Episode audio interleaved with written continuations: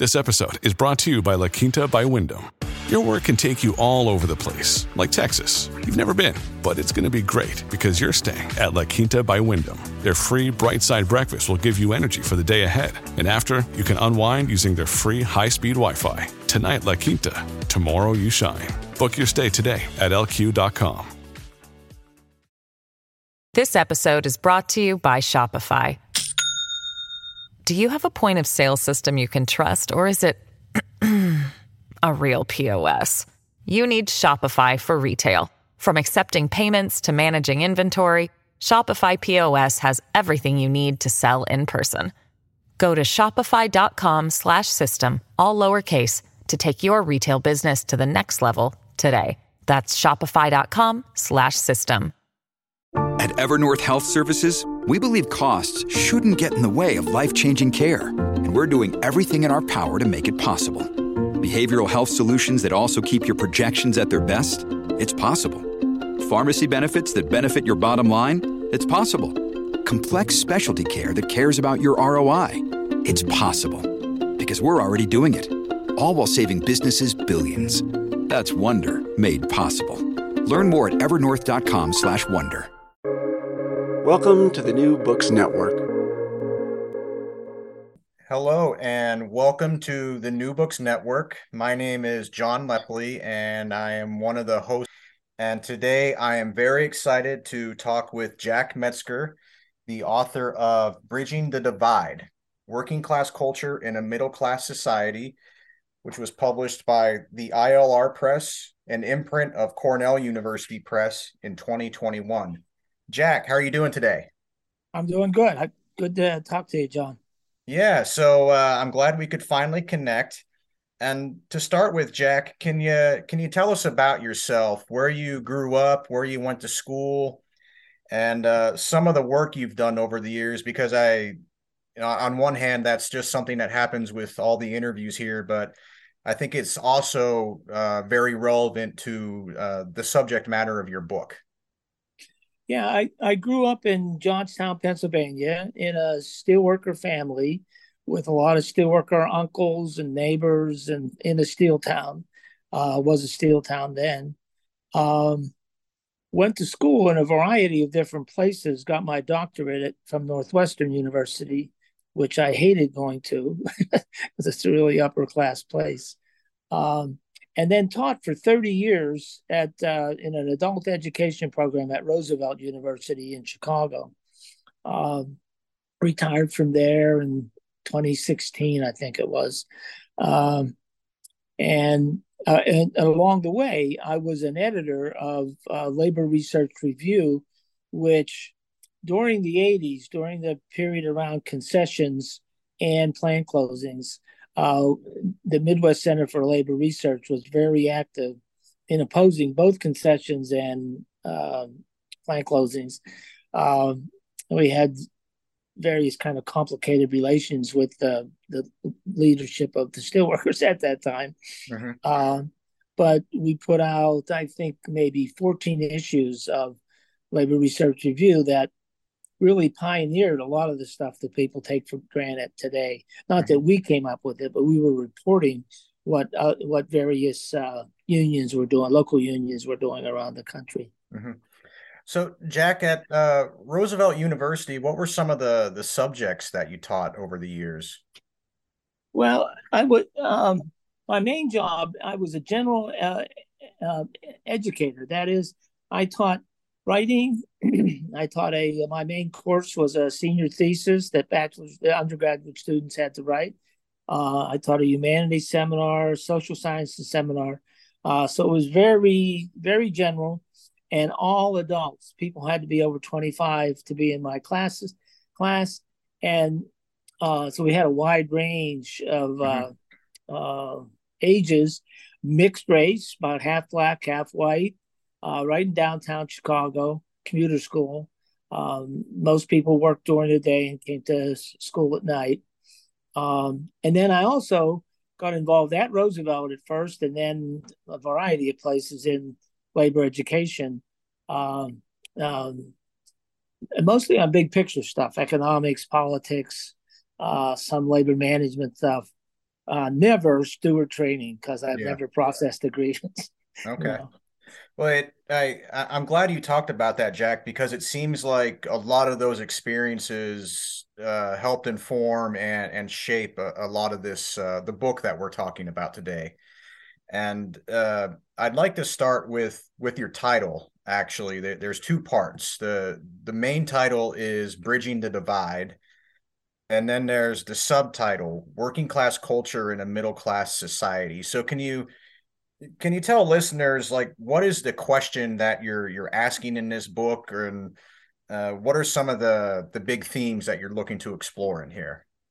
Yeah i um i'm not actually asking any questions. I'm uh answering them. You know i'm presenting my view of that american society is composed of, of two class cultures that are ordinarily not recognized as such.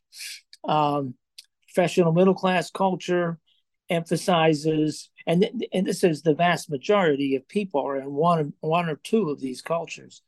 Uh, professional middle class culture emphasizes aspiration, achievement, becoming, and has a very flexible sense of self. Working class culture, according to me, um, emphasizes character, authenticity, and belonging. Uh, working class culture has a more solidaristic sense. They're anti-status. That, that culture tends to reinforce being anti-status, mm-hmm. uh, whereas middle class culture is very much concerned with um, status. Um, and there's a variety of other uh, other differences. The main theme of the book and the bridging the divide title is was not mine, but I think it's appropriate. Um, is that each of these cultures, as I've just described them, are good cultures. Uh, and they're nudging us or providing guidelines or pressures on us to act or expect different things. Yeah. Uh, both of them are good, and my my view is they need to be in co- contact with each other, uh, because each has strengths and weaknesses that, given those two co- different cultural emphases, they can uh, um, offset each other's strengths and weaknesses. Mm-hmm. Now, go on, Jack. A good I'm part sorry. of that, yeah, a, a good part of that is the reason it isn't recognized that there are two class cultures is that the professional middle class culture is taken as mainstream in the American culture. And that culture looks at working class culture and thinks there's no culture there at all, or there's a deficit uh, and de- and define working class culture by what it lacks in comparison to, to middle class culture. So it sets up a series of conflicts and uh, be, that that ignorance in professional middle class culture of an alternative culture, a different culture than their own, um, our own. Um, it sets up a series of, of conflicts, but also of uh, potential complementary complementarities. Yeah. So yeah, Jack, that reminds me of this this uh, you know famous quote. I, I heard a historian once uh, you know say that I'm paraphrasing here, but but writing about culture is like trying to nail jelly to a wall. And uh, you know, can you know, so you're talking about class culture. Could you talk about um, for you? How do you? What factors go into working class uh, versus middle class? Like, are you talking about wealth, income, occupation? Uh, you know, what factors uh, inform you know how how we think about class and how classes look at each other? The, the, the way I define class is by occupation, by the relationship to the means of production. When I'm talking about culture, however, and, and I don't think that it lines up perfectly with what your occupation is. Mm-hmm. Lots of different things influence our class cultures, but uh, when I'm talking about culture, I'm talking about something that's outside the individual and yet has been internalized in part or in whole by yeah. by individuals. So I'm trying to describe the jelly I'm trying to describe is um, the kinds of pressures guidelines, expectations uh, that our culture uh, around us uh, um, pressures, guides, uh, and nudges us in one direction rather than rather than another. Yeah. Uh, so it's about priorities, and so, I think you know individuals. We all process whatever culture we're brought up in. We react to that differently. Some mm-hmm. of us rebel. Some of us com- completely accept it. Some, you know, pick some parts and not other parts. Uh, and then other experiences as you grow older, uh, of course, mesh and, cha- and change that. Yeah, actually, you know, Jack, you mentioned, uh, I think you said pressures, guides, and guidelines, and uh, a concept that you mentioned early on, I think in your introduction, is this idea of mediocrity.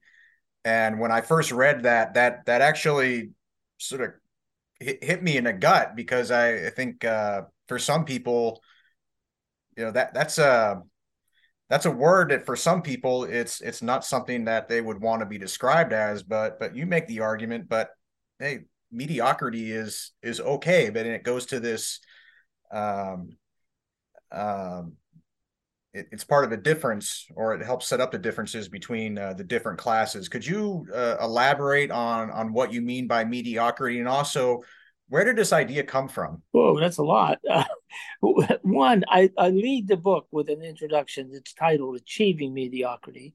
And part of that is um, based on my own experience. I think I achieved mediocrity, and I'm damn proud of that. Um, but it's kind of a smart ass uh, poke at professional middle class culture because if you're mediocre, that means the actual word means you're okay, you're adequate, uh, you're average, maybe even a little above average. You're good, but you're not excellent. You're mediocre. And the poke at, at middle class culture is this striving to be excellent, which is to excel others, um, to be outstanding. Um, that's part of middle class culture that I don't find very attractive. Yeah. Working class culture, on the other hand, the aspiration is more often to be good and to be a good person, but to be good at this or good at that, not, not to necessarily excel somebody else or to be outstanding. And some parts of the the culture actually have sanctions. Working class culture have sanctions against being a show off and you know uh, thinking you're better than than other people. Um, so that's what I was trying to get at. But the other thing is that then I discovered that both in the American Revolution and the French Revolution, the word mediocrity was used to mean the common mass of humanity, and that society should be organized around benefiting the common mass of of, medi- uh, of, of mediocrity. Uh, Benjamin Franklin talks about it. The Jacobins talk about it in in in France. Um, and so I take I try to turn it around and see how in working class culture there's a value to being common, ordinary, regular. Um, you know, we'll say, "Oh, he's a regular guy." Well, that's a good thing to be. You know, but that's the same thing as mediocrity. So it's in in a middle class uh, setting. Um, so that's what I try to begin with. Um, and part of that, when I say I've achieved mediocrity, um, part of it is, you know, I, have advanced, I've uh, uh, moved up uh, in the the standard uh, hierarchy, but I've also maintained a certain common uh, touch, and that's mediocrity. They, you know, that's that commonness and that valuing commonness that uh, I'm after in work in, in a, it, it resides in working class culture, but it is not absent in a lot of middle class culture as uh, as well. Okay, uh, so Jack, I want to sort of uh, you know we talked about the introduction briefly. Now I want to talk about part one or the the first four chapters of your book, and in here you write about um, you know, the glorious 30 and i was wondering and uh, you know could you talk about this and why why this period is so important? Because at one point uh, on page 22, you say you actually have, you know, nostalgia for this period, and, and you know, you elaborate on on what that means, and uh, you know, what are the takeaways of this? Like, what what is the glorious 30, and what why is it so important today?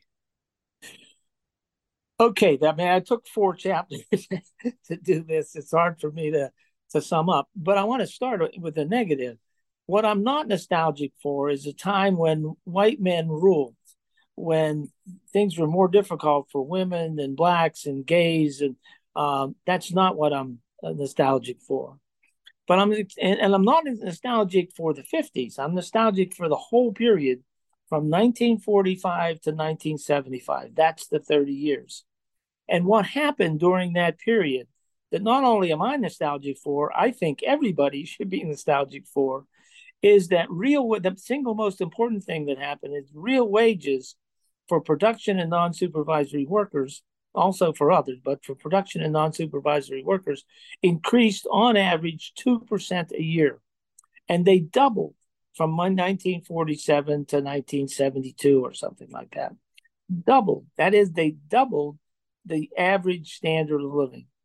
And during that time the bottom 20% of income earners uh, increased at a for households increased at a faster rate than the top or the second uh, 20%.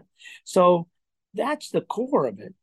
Um, but more importantly, I mean, as a result of that, people's sense of possibility expanded.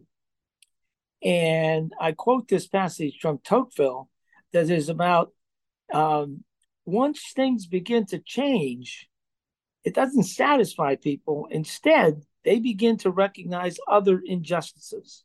So, this 30 years, if you look at American history, this 30 years was a golden age for collective action. Now, in the labor movement, we look to the 30s as the, the foundation.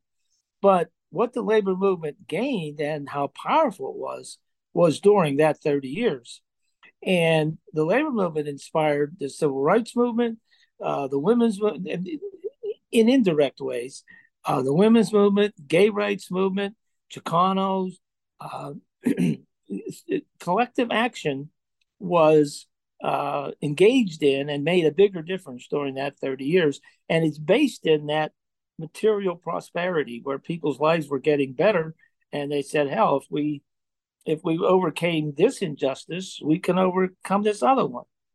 Um, third thing is the professional middle class, those jobs, uh, educators particularly, but all kinds of professional and managerial jobs uh, were increasing at that time, um, not paid so much better than uh, production workers are now, but um, they were easier jobs. They were uh, less dangerous and dirty and all of that.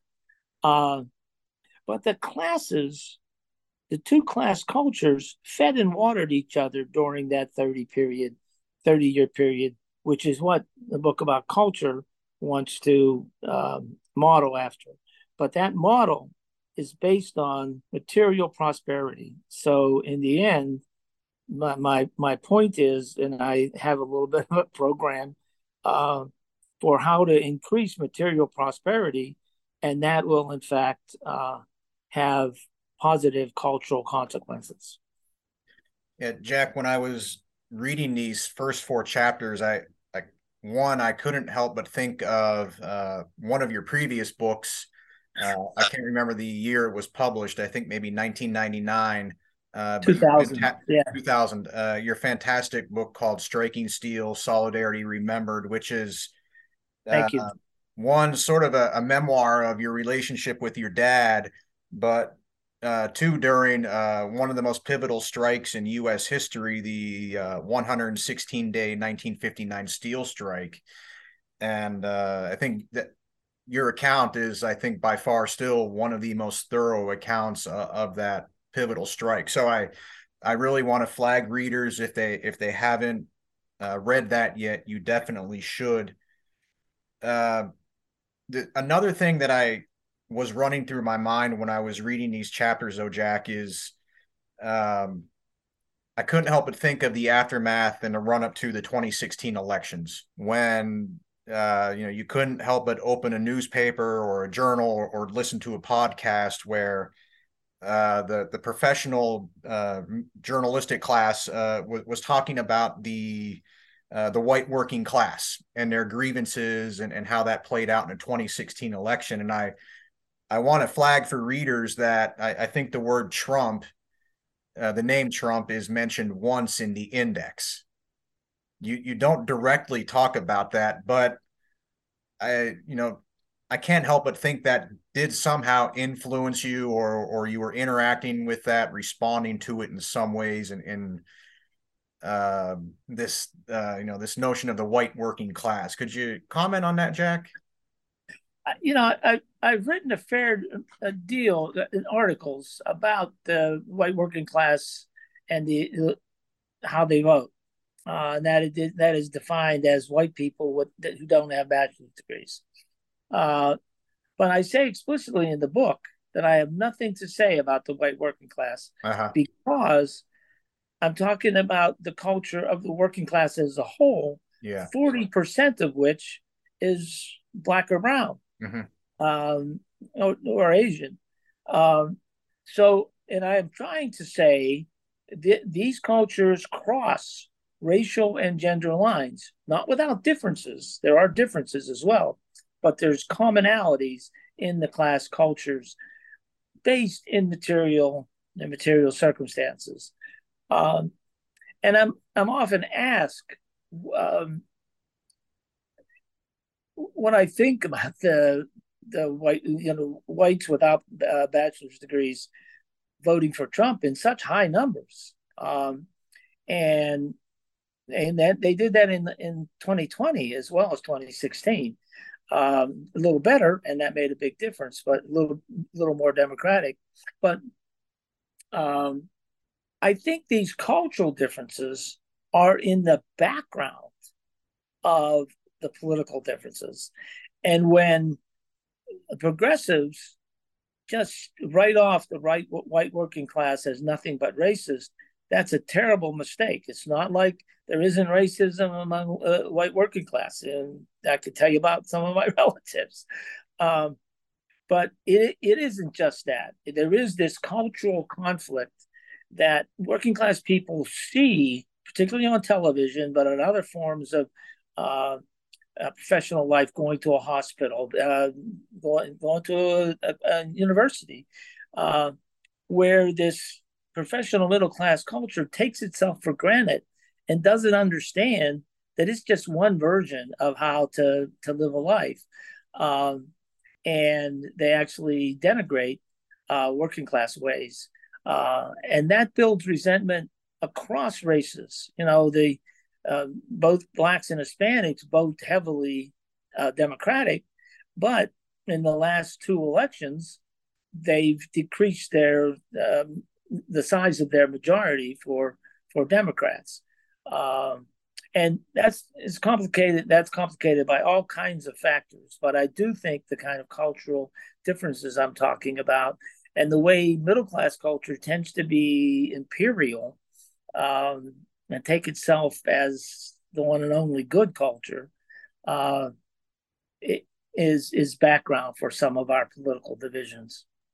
Yeah, I I can't help but think that also you know class composition is constantly changing, and you know just a few moments ago you talked about uh, you know during the Glorious Thirty, uh, professors, university professors were were part of this middle class, and and you look at uh, that nowadays, uh, and many professors are, I think listeners uh, of this podcast will will be aware, uh, are um, struggling at holding down multiple jobs as adjunct faculty members and, and doing other jobs just to keep uh, keep bread on the table. So uh, it's like you have these two separate cultures uh, rooted in the classes, and the classes meanwhile are constantly changing uh, the the occupational uh, their basis in occupations and everything like that. Uh, but so, John, on, I, I, make a distinction uh, within the professional middle class. between elite and uh, standard issue mm-hmm. uh, uh, professionals.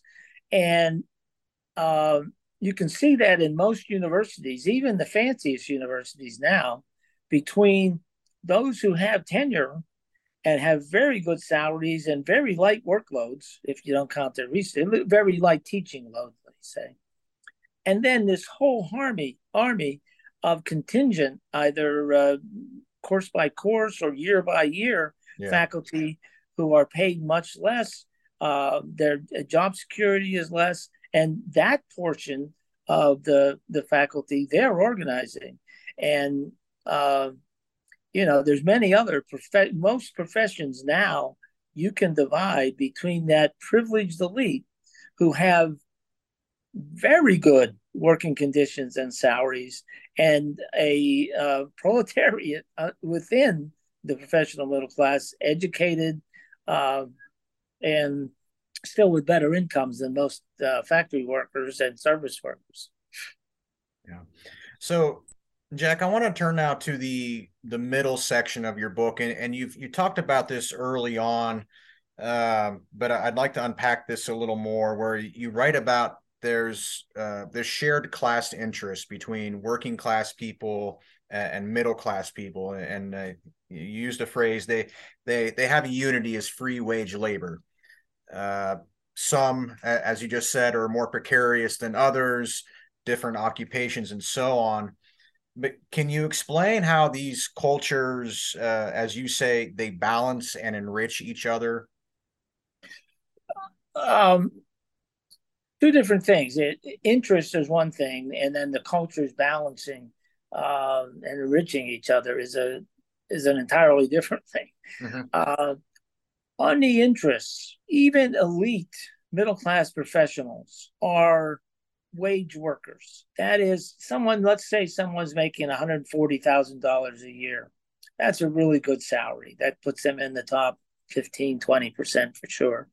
Um, but they are still a wage worker. If, if that wage is withdrawn, now they'll have more savings than a, a typical worker.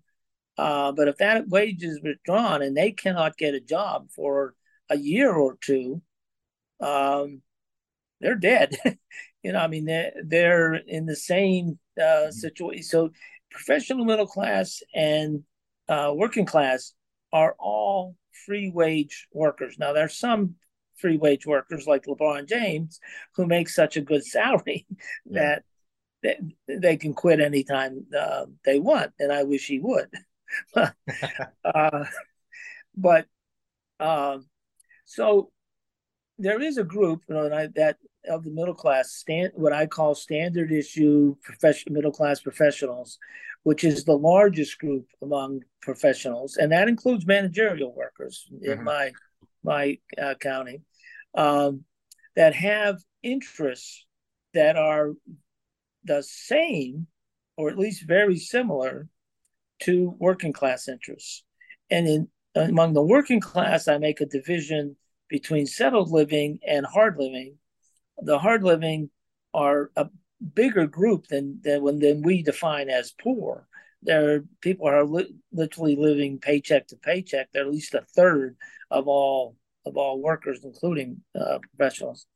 So, but particularly the settled living working class that has a decent income, often uh, paycheck to paycheck as well, but um, has a decent decent standard of living, and the standard issue uh, professional middle class, which has you know, usually a decent standard of living, but even when they don't, they have education, which uh, has uh, more than one kind of benefit. So that there's a, a synonymity of interest between the settled living and the standard issue, but that's where the cultural differences make uh, make the biggest difference. Both those groups have a vested interest as classes, as groups of people, um, in bringing up the bottom, because the bottom, um, that the hard living working class, their wages and conditions are what are pulling our wages and conditions down. They're part of uh, part of it. So that's interest. Now, the balance Um, according to me, one culture um, emphasizes authenticity and being true to yourself.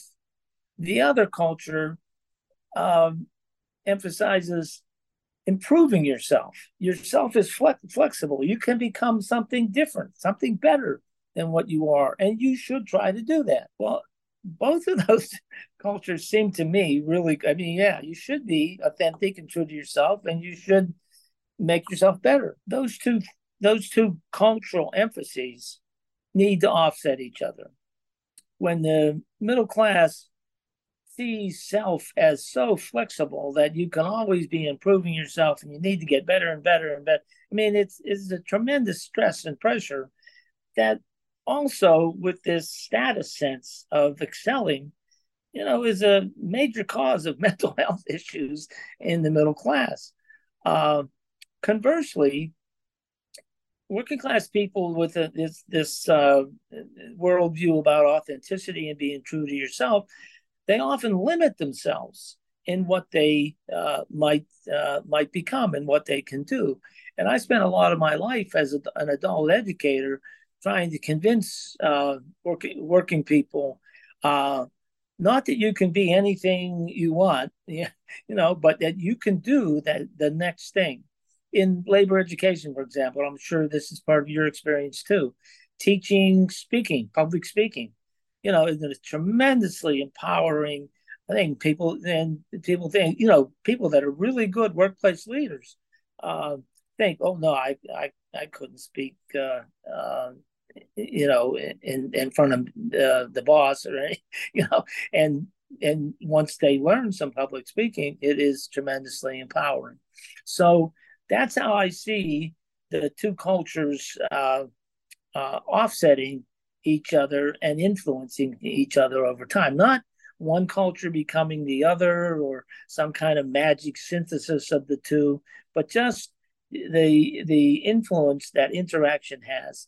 And there is less and less interaction between working class and middle class people um, because of where we live, how we work, uh, etc.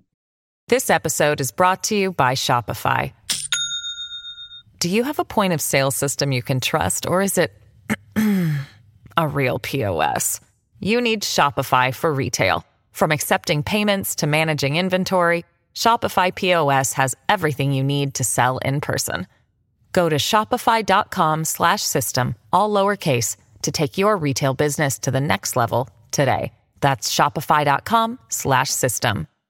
Yeah, that uh, I mean, th- th- there's a lot to unpack there, and I, th- I think what you just said that uh, you know working class people and middle class people are having less and less interactions with each other, really in terms of, of space and geography. Uh, you're hearing more and more about that. Um, you, you said something a moment ago about um, you know working class ways of life and the last third of your book has the these chapters where you you describe you put these concepts forward uh, and then you describe them. And i found these uh, some of the most fascinating parts of your book.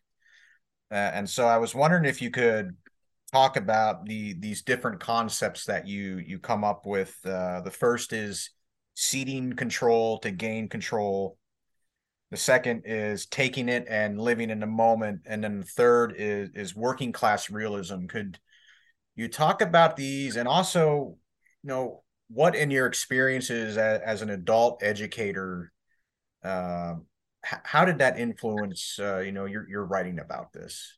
I'm going to do the first one last. Okay. And you mentioned striking steel and, and how much of it was a, a reflection on my father uh, who was a steelworker, but he was also a griever, and he was a, a union militant uh, who, over time, uh, got disenchanted with the union. But um, he was just a very pro-union guy who was also very talkative to the point of arrogance, um, and so as a child, I grew up with getting a lot of union education that I didn't know I was getting. Later, when I taught in labor education, I realized man, I know a lot about this stuff. You know, I've never been in the well, not that I had never been in a union, but I'd never been active in a union. I, I was a jan in graduate school. I was a janitor, a cab driver, and all these were union jobs in Chicago. But um, and then as a teacher, uh, well, not, let me let me step back. When I went to college initially, and then eventually, particularly when I was at Northwestern for my graduate degree, you know, there was this culture clash, like, um, and that's you know, that this is very common. Most first generation college students uh, talk about how how they felt out of place and the dumb and you know uh, uh, what's it called uh, imposter syndrome and things like that. Uh, so so I had that, but then when I taught working adults, I, I really recognized how much of my culture, even though I had been assimilated to the middle class, um, was still working class and how much I appreciated it. And my students actually helped me get back to it in some ways, which my wife, who's also from a working class background, we were like childhood sweethearts. She's still much more working class than me. She dresses she dresses fancy, but she lives in the moment. She's good at taking it, you know, all the all these uh, aspects of things. Um, so that's that's how I came about it, and it's a combination. And I really recommend this for people in, in thinking about culture: a combination of self-reflection and observation of others. Um, and there's a kind of dialectic there that I think for most people uh, can be pretty rich if they they think through their own kind of cultural autobiography. Uh, and of course, there's ethnicity and gender and all other kinds of things to think about in addition to class. But the class part of it is uh, very rich, and particularly for those of us from working class backgrounds uh, who become assimilated uh, in, in the middle class. Now, the three things are just so much. I took three chapters for the, and, and I think you're right. This is the most original and contestable part of the book. But the ceding control to gain control, I recognized as a very common um, working class aspect. I recognized it in myself when I would go into a new situation. I would uh, cede control of the larger situation just by instinct and find that area, that niche where I could control it. Um, and that might be a, in a workplace, that might be at a dinner party. It might, you know, this is just, uh, and so I think that's a common working class way.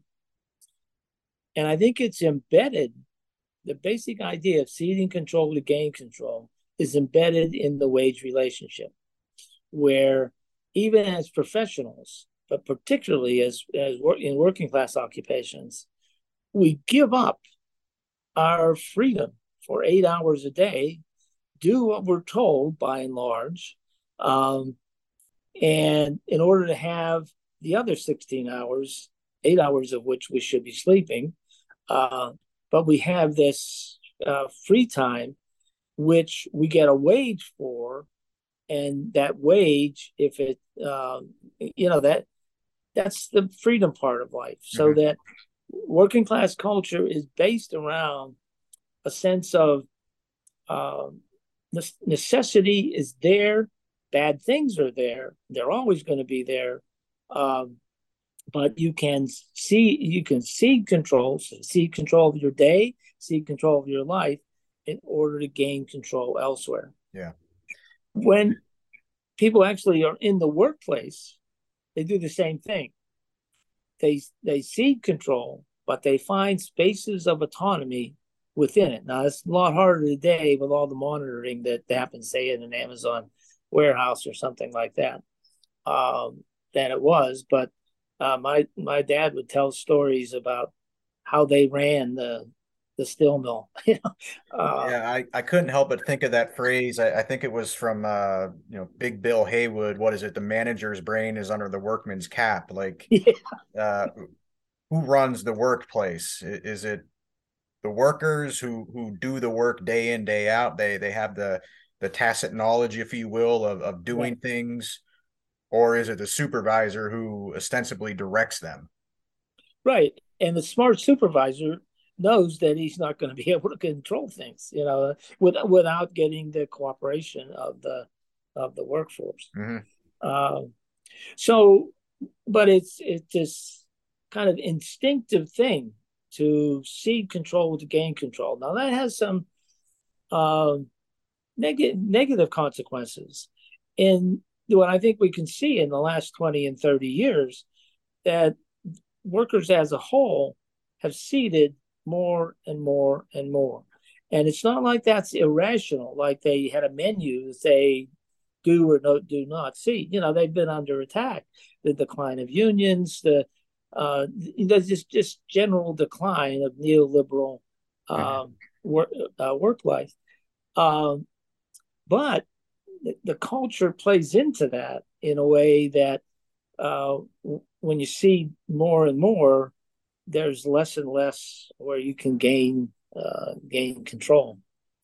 Um, but but I want to emphasize that it's a valuable ceding control to gain control is a valuable culture when you have sufficient resources, time and money. Uh, in your and those are the key determinants of material uh, circumstances, and compared favorably with middle class culture, which tends to be upset with um, one bad thing happening, and um, not not envisioning that a part of life will be hard and nasty and dirty and um, you know you just you just have to be able to live with that and that's the next thing that's taking it uh, do you want to intervene here no uh, if uh, if you want to continue jack uh, i um, when I was reading these, I, I, I felt so many light bulbs go off in in my uh, in in my head because I thought, oh my gosh, like that happened in my life. I can remember this from my childhood. I can't think of specific moments, but I, I had that feeling like, gosh, this is how I grew up. Yeah, I, I saw this play out in my family. I uh, and I can't remember if it was in the the ceding control to gain control or, or this next concept, but you also write that these can be grounds for collective action. Like if, if you're giving, as you say, giving yourself over to the employer for eight hours, and and for many workers it's now ten or twelve or longer.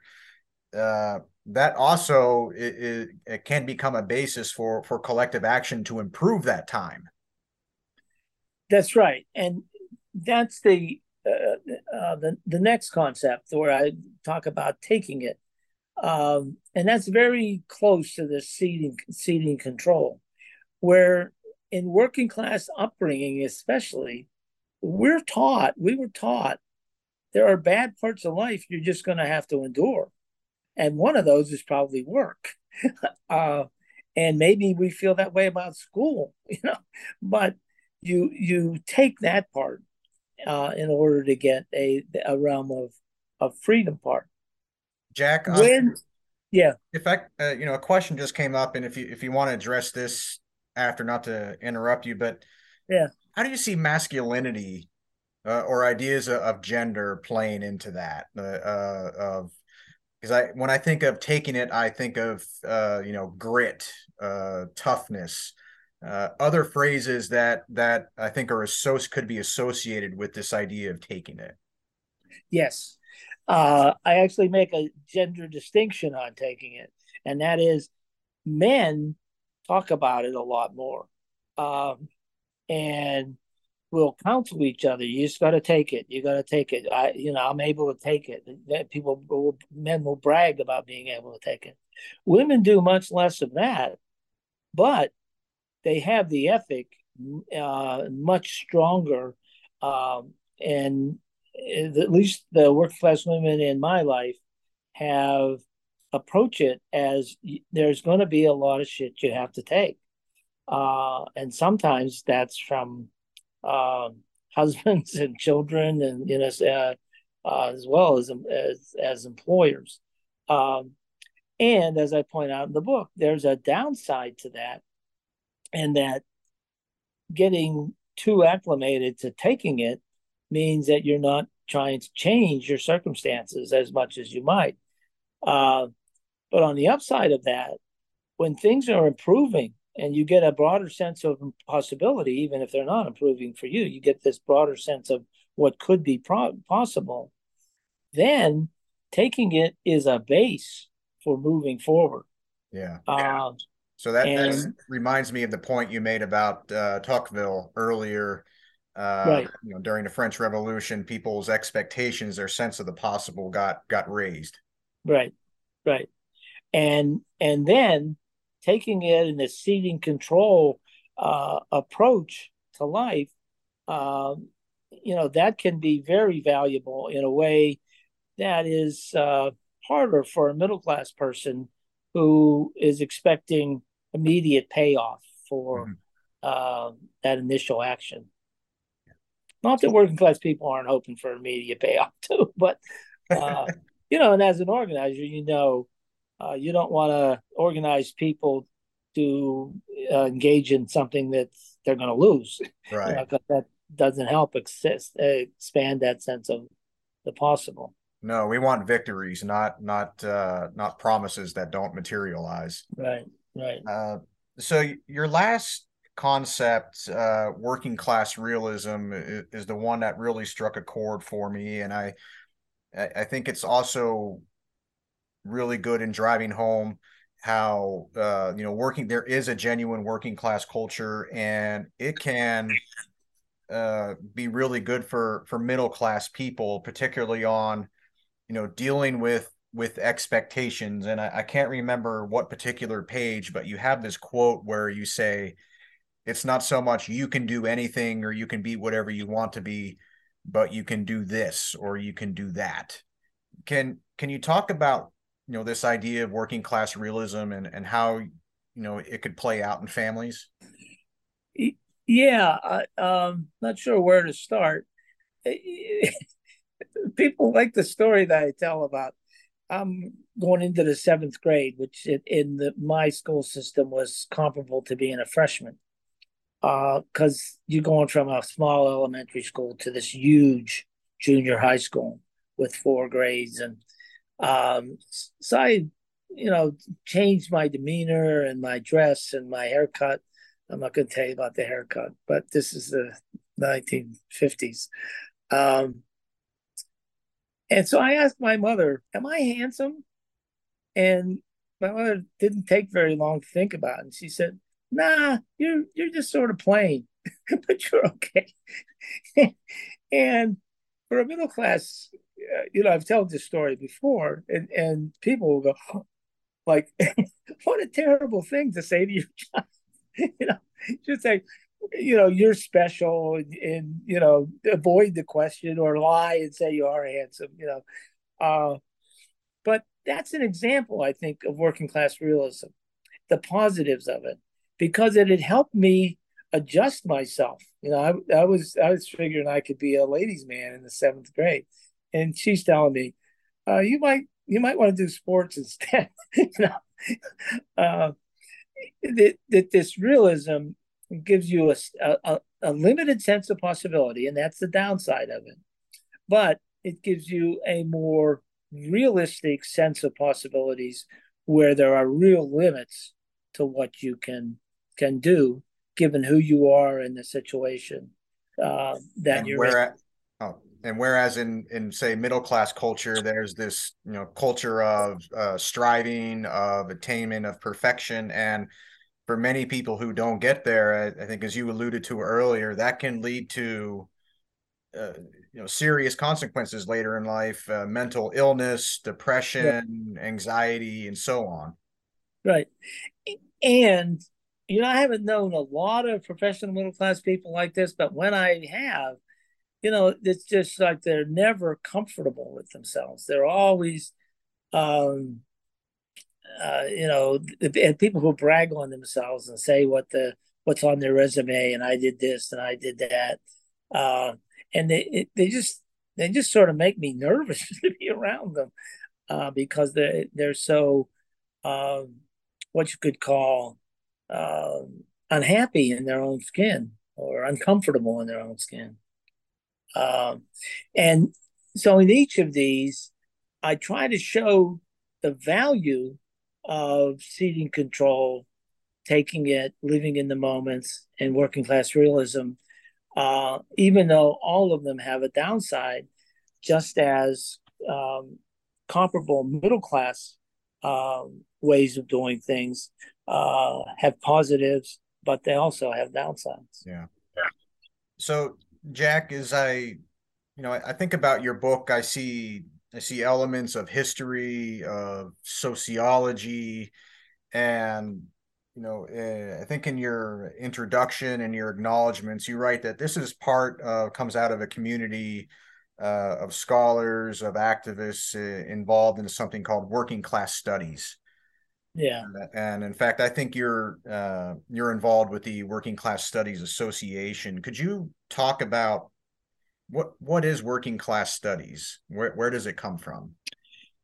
Oh, it it it came from Youngstown State University in 1995, um, and it drew on labor studies. One of the founders was John Russo, who's a, a labor educator at Youngstown State, uh, women's studies, and um, art and representation um, people. So, and it defined initially, and I think it's kept that that sense that we want to talk about actually existing working class people, uh, their lived experience, and come at it in any damn way we want we, we find useful. Um, and to, in many ways, although uh, many of us are Marxist or Marxist oriented, working class studies leaned against the kind of uh, rote way that Marxists can talk about the working class without ever having much, if any, experience of it. So we particularly valued people from working class backgrounds who are academics. That's a group of us. But there's also a group of us who are from middle class backgrounds, sometimes from upper middle class backgrounds, who find themselves teaching at a working class university like Youngstown State. And they're going the culture uh, clash the other way. Um, and a general kind of political pro union left uh, uh, perspective among academics, but it's really a, a, mission to let's pay attention to the actually existing working class. Let's value our own observation and experience, as well as uh, the kind of more um, uh, academic study and uh, that we do. Yeah. So, Jack, uh, uh, you know, and I'll just share this with readers. Jack and I have talked about this book before, and and in one of our previous discussions, Jack, uh, you said that union, you don't talk about unions in here that much. Uh, but, you know, I'm kind of putting you on the spot right now. Could you talk about what role do unions play in uh, the, the formation of these cultures? Oh, what a good question. Wow. you are putting me on the spot, John. Uh, let me explain first. I made a really dedicated effort to not talk about the union working class because it's a minority. And, and even back in the glory days of unions in the 50s, 60s, and into the 70s, um, it was a minority, a large minority, but still. Um, so I, I wanted to talk about working class culture that wasn't union culture. Uh, and that was hard for me because I'd spent so many years in labor education and uh, union or union related activism and things. Um, so so that's why there's not much about unions in the book. And I, I think it's a deficit of the book that it doesn't ans- answer the question that you just asked me. And that is to what extent did unions um, shape this culture? And for the most part, I think I'm talking you know, before there were unions, after there were unions, because some of this goes back to kind of peasant survival culture mm-hmm. from uh, from Europe and from Africa. Uh, but it's it's a good question because the Glorious Thirty was created by the American labor movement. Yeah. There's no doubt in, in my mind or most uh, historians. And I say in the book that that glorious 30, 45 to 75, was, and nobody has contested this so far, uh, the best 30 year period for any working class anywhere on the earth at any time. Yeah. Um, and I, I think you could look at China in the last 30 years and say, well, you know, maybe more people came out of poverty. Well, more people did come out of poverty, but they didn't have the kind of freedom and agency right. that the labor movement uh, had during that 30 years. Yeah.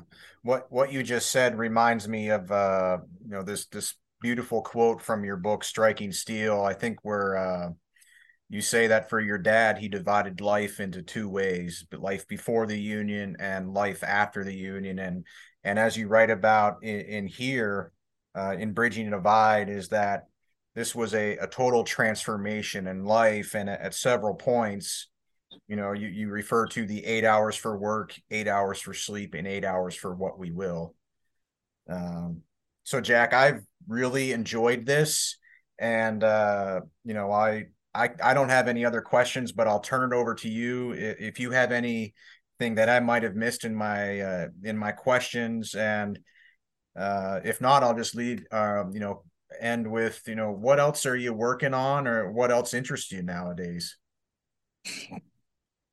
Um, I'm really just working with other writers, uh, other scholars uh, on their what they're doing, mm-hmm. and um, you know that's that's very fulfilling. I don't have as you and i have talked there are things i'd like to do with the steelworkers or um, that history from 46 to 59 this completely fascinates me or maybe from 41 to 59 um, I, would like to write about and i've spoken uh, some uh, uh, about the the radicals the college student revolutionaries who went into auto and steel and the telephone company and um, how they fared. Uh, you know some of them in the Pittsburgh area. They'll remain nameless, but yeah. Uh, uh, and the, both the impact they had and the kind of uh, admirable lives that uh, that they've lived. Most of them now are like me in their seventies. Um, but I, am not very ambitious anymore. I think I've, you know, the Striking Steel and the Bridging Divide book. That's what I had to say, and I, I really feel lucky that uh, I got the opportunity to uh, get it all out on uh, in words and paper. Well, uh, these books uh, are, are anything but mediocre, Jack. They are. they are. Uh, this is an excellent book um, and I, I encourage listeners to to read it. And I really want to thank you for your time today, Jack. Thank you so much. Okay, thank you.